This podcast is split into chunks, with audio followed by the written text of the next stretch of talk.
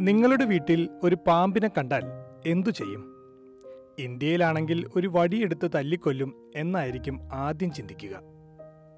എന്നാൽ ഇവിടെ അങ്ങനെ ചെയ്താൽ കളി മാറും. ആയിരക്കണക്കിന് ഡോളർ ഫൈനും ജയിൽവാസവും ഒക്കെയാണ് ശിക്ഷ. ജീവന് ഭീഷണിയുള്ള സാഹചര്യമാണെങ്കിൽ മാത്രം ശിക്ഷയിൽ ഇളവ് ലഭിച്ചേക്കാം.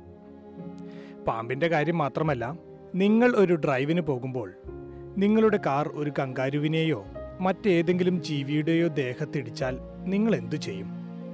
എസ് ബി എസ് മലയാളത്തിൽ ഓസ്ട്രേലിയൻ വഴികാട്ടി എന്ന ഈ പരിപാടിയിൽ നമ്മൾ കേൾക്കാൻ പോകുന്നത് ഓസ്ട്രേലിയയിൽ പരിക്കേറ്റ അല്ലെങ്കിൽ എന്തെങ്കിലും അസുഖമുള്ള വന്യജീവികളെ കണ്ടാൽ നിങ്ങൾ എന്തു ചെയ്യണം എന്നതിനെക്കുറിച്ചാണ്.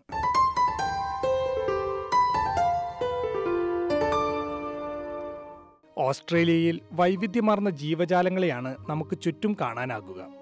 ഭൂപ്രകൃതിയും കാലാവസ്ഥയും അനുസരിച്ച് പലതരത്തിലുള്ള പക്ഷികളും ഇഴജന്തുക്കളും മൃഗങ്ങളുമെല്ലാം ഈ രാജ്യത്തുണ്ട്. ഇവയിൽ പലതും ഓസ്ട്രേലിയയിൽ മാത്രം കാണാൻ കഴിയുന്നവയുമാണ്.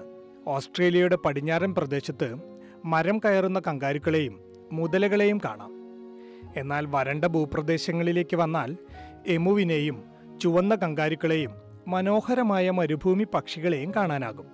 പോസം വൊലാബി വൊംബാറ്റ് തുടങ്ങി ടാസ്മാനിയൻ ഡെവിൾ വരെയുള്ള ജീവികളെ ഓസ്ട്രേലിയയുടെ തെക്കു ഭാഗത്ത് കാണാനാകും. ഇങ്ങനെ വൈവിധ്യമാർന്ന ജീവജാലങ്ങൾ കൊണ്ട് സമൃദ്ധമായ ഓസ്ട്രേലിയയിലെ ഈ വന്യജീവി സമ്പത്ത് സംരക്ഷിക്കാൻ നമ്മൾ എന്തു ചെയ്യണം? അപകടത്തിൽപ്പെട്ട വന്യജീവികൾക്ക് തക്ക സമയത്ത് എങ്ങനെയാണ് ചികിത്സ എത്തിക്കുന്നത്?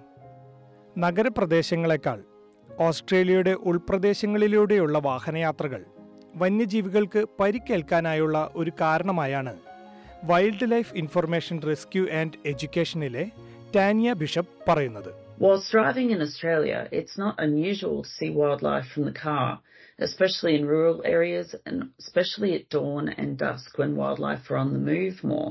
If you're out camping or exploring national parks, there's a good chance of encountering wildlife.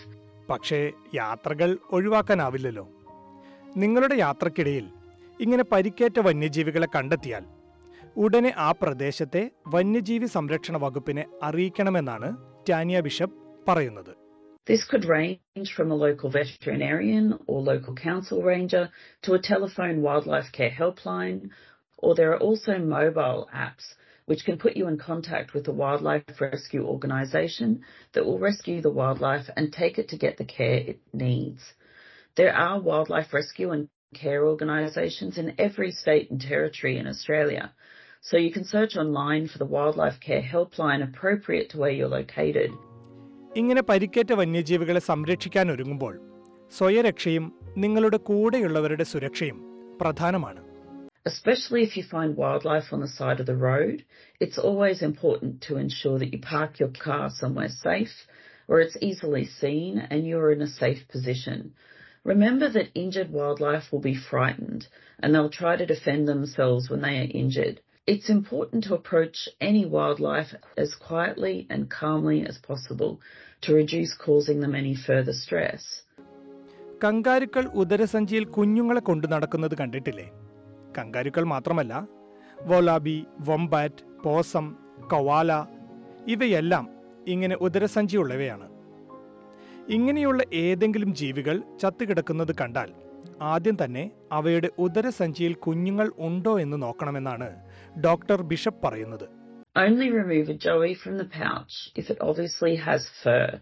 If it has no fur, it will need to be removed from the pouch by a specialized carer, as their mouths are usually sealed to the teat at that stage, and removal could cause serious harm. It's important that a joey is kept in a warm, dark environment and gets to a carer as soon as possible. നിങ്ങൾ സുരക്ഷിതരാണെങ്കിൽ ഉദരസഞ്ചിയിലെ കുഞ്ഞിനെ പുറത്തെടുക്കാം നിങ്ങളുടെ കയ്യിൽ പുതപ്പുണ്ടെങ്കിൽ അവയെ പുതപ്പിക്കാനും മറക്കരുത് A great wildlife first aid kit would include an old thick towel that doesn't have any loose threads for claws to get tangled in, a cardboard box or pet carrier, and thick gardening gloves. And if possible, a pillow slip for any orphan joeys you may find. കാറിൽ first aid box ഉണ്ടല്ലോ. അതിൽ നിന്നും കുറച്ചെടുത്ത് മുറിവ് വെച്ച് കെട്ടാം എന്ന് വിചാരിക്കരുത് കേട്ടോ. കാരണം ഓസ്ട്രേലിയയിൽ ലൈസൻസ് ഉള്ളവർക്ക് മാത്രമേ വന്യജീവികൾക്കും പ്രാഥമിക ശുശ്രൂഷ കൊടുക്കാനാകൂ. അപ്പോൾ നമ്മൾ എന്താണ് ചെയ്യേണ്ടത്? ഏറ്റവും അടുത്തുള്ള മൃഗ ഡോക്ടറെയോ വന്യജീവി സംരക്ഷണ വകുപ്പിനെയോ വിവരമറിയിക്കുക. They are assessed to see if there's a good chance that with specialised rehabilitation and care that they have a good chance of returning to the wild.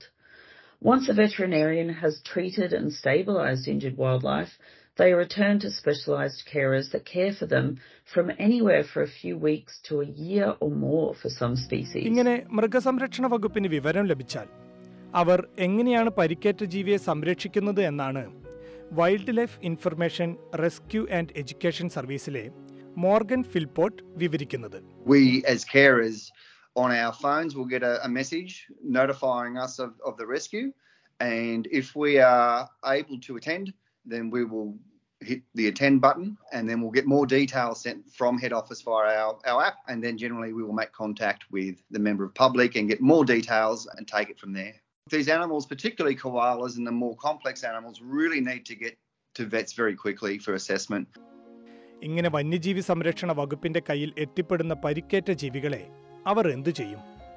തീർച്ചയായും അവയ്ക്ക് വേണ്ട പരിചരണം കൊടുക്കും അല്ലേ? വെറുതെ പരിചരണം കൊടുക്കുക മാത്രമല്ല അവയുടെ സ്വന്തം ആവാസ വ്യവസ്ഥയിൽ തിരിച്ചുപോയാലും അവയ്ക്ക് ജീവിക്കാനാകും എന്ന് ഉറപ്പുവരുത്തിയ ശേഷം മാത്രമാണ് അവയെ തിരിച്ചു കാട്ടിലേക്ക് അയക്കുന്നത് for an animal to be released back into the wild, it has to be able to function normally in the wild. So, for example, for a koala, it has to be able to climb. It has to be able to eat eucalyptus leaf. If it, if it can't do those things, then it, cannot be released back into the wild because it's not going to do very well. നിർഭാഗ്യവശാൽ ചിലപ്പോഴൊക്കെ പരിക്കേറ്റ ജീവികളെ സംരക്ഷിക്കാൻ കഴിയാതെ വരുമെന്നാണ് doctor Bishop പറയുന്നത് Sadly, some animals that are traumatically injured or terminally ill may require euthanasia. However, for those we can help, wildlife rehabilitation work is inspiring and incredibly rewarding in terms of the difference we can make.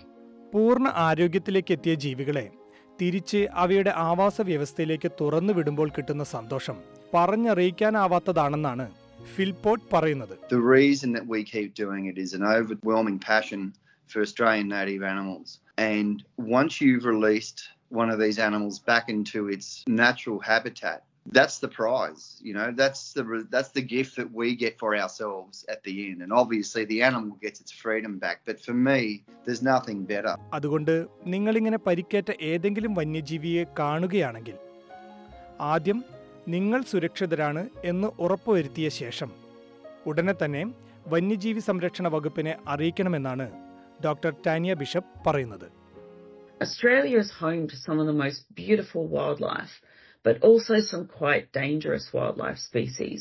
So if you're ever in any doubt of the identification of wildlife you come across or how to safely handle it, it is best to call, give the location, and wait for expert help.